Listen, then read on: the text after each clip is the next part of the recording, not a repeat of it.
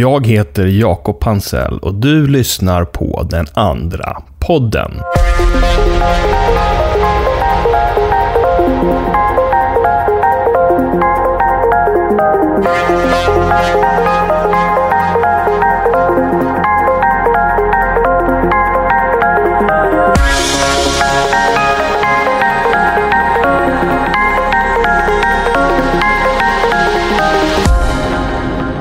År 2015 halkade jag på en serie av bananskal rakt in i en internationell expertpanel som skulle utforma NATO-rekommendationer för hur man leder ett sjukhus under beskjutning.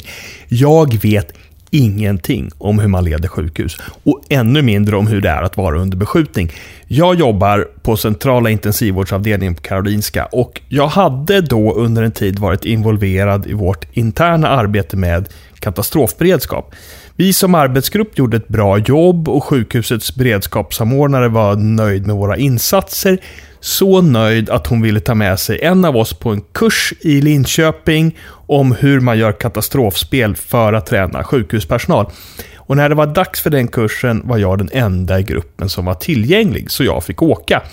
Samtidigt hade jag påbörjat en mejlkorrespondens med en israelisk enhet för forskning och utbildning inom vård vid masskadesituationer, eftersom jag var intresserad av några av deras kurser.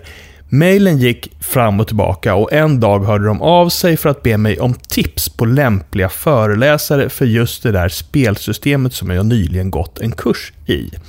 Jag gav dem några rekommendationer, men det visade sig att ingen av dem kunde, så då ställde de frågan till mig om jag ville komma till Haifa i norra Israel och föreläsa i 20 minuter på en NATO-workshop. Eftersom jag var helt nyutbildad instruktör som aldrig hade genomfört ett enda spel och hade precis noll egentlig erfarenhet av katastrofsjukvård eller av att leda sjukhus under beskjutning, så tackade jag naturligtvis ja och befann mig några månader senare på plats i Haifa tillsammans med en panel av 23 internationella experter. Vilket jag först tänkte måste vara ett tryckfel, för de var ju bara 22. Tills det gick upp för mig att jag tydligen skulle vara den 23. I ett rum med ambassadörer, ministrar, generaler, professorer och läkare med mångårig erfarenhet av krigssjukvård och katastrofsjukvård. Jag kände mig ovanligt liten när jag klädde på mig inför vår första middag. Jag stod i ett orimligt fint rum på någon av de övre våningarna av ett högklassigt hotell på ett berg i Haifa och speglade mig i fönstret för att se vilken outfit som mest skulle spela igång James Bond-musik i mitt huvud. Men allt jag fick fram var Dressman-låten. Och jag blev bara mer och mer osäker på mig själv. Personerna i den här panelen var något.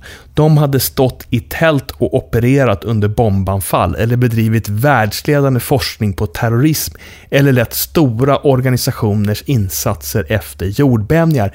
De meriter som fört mig hit var att jag hade halkat in på en tredagarskurs i Linköping och haft lite mejlkontakt med just hon som råkade arrangera workshopen. Jag var en bluff, men jag ville för mitt liv inte att det skulle synas. Sen lät jag mina ögon slappna av och förflyttade fokus från min spegelbild i fönstret till utsikten utanför. Jag släckte lampan och såg ut över Haifa och Medelhavet utanför. Jag såg de gnistrande ljusen från ett par hundratusen människors hemstad. Öppnade balkongdörren och hörde ljuden av en stad där judar, muslimer och kristna lever i fredligt samförstånd och vänskap. Enligt deras egen utsago, helt enkelt därför att i deras stad finns det inget som är tillräckligt heligt för att slåss om. Och helt plötsligt blev jag påmind om att jag fick förmånen att tillbringa fyra dygn tillsammans med 22 personer som var internationella experter experter inom det kunskapsområde som fascinerade mig mest.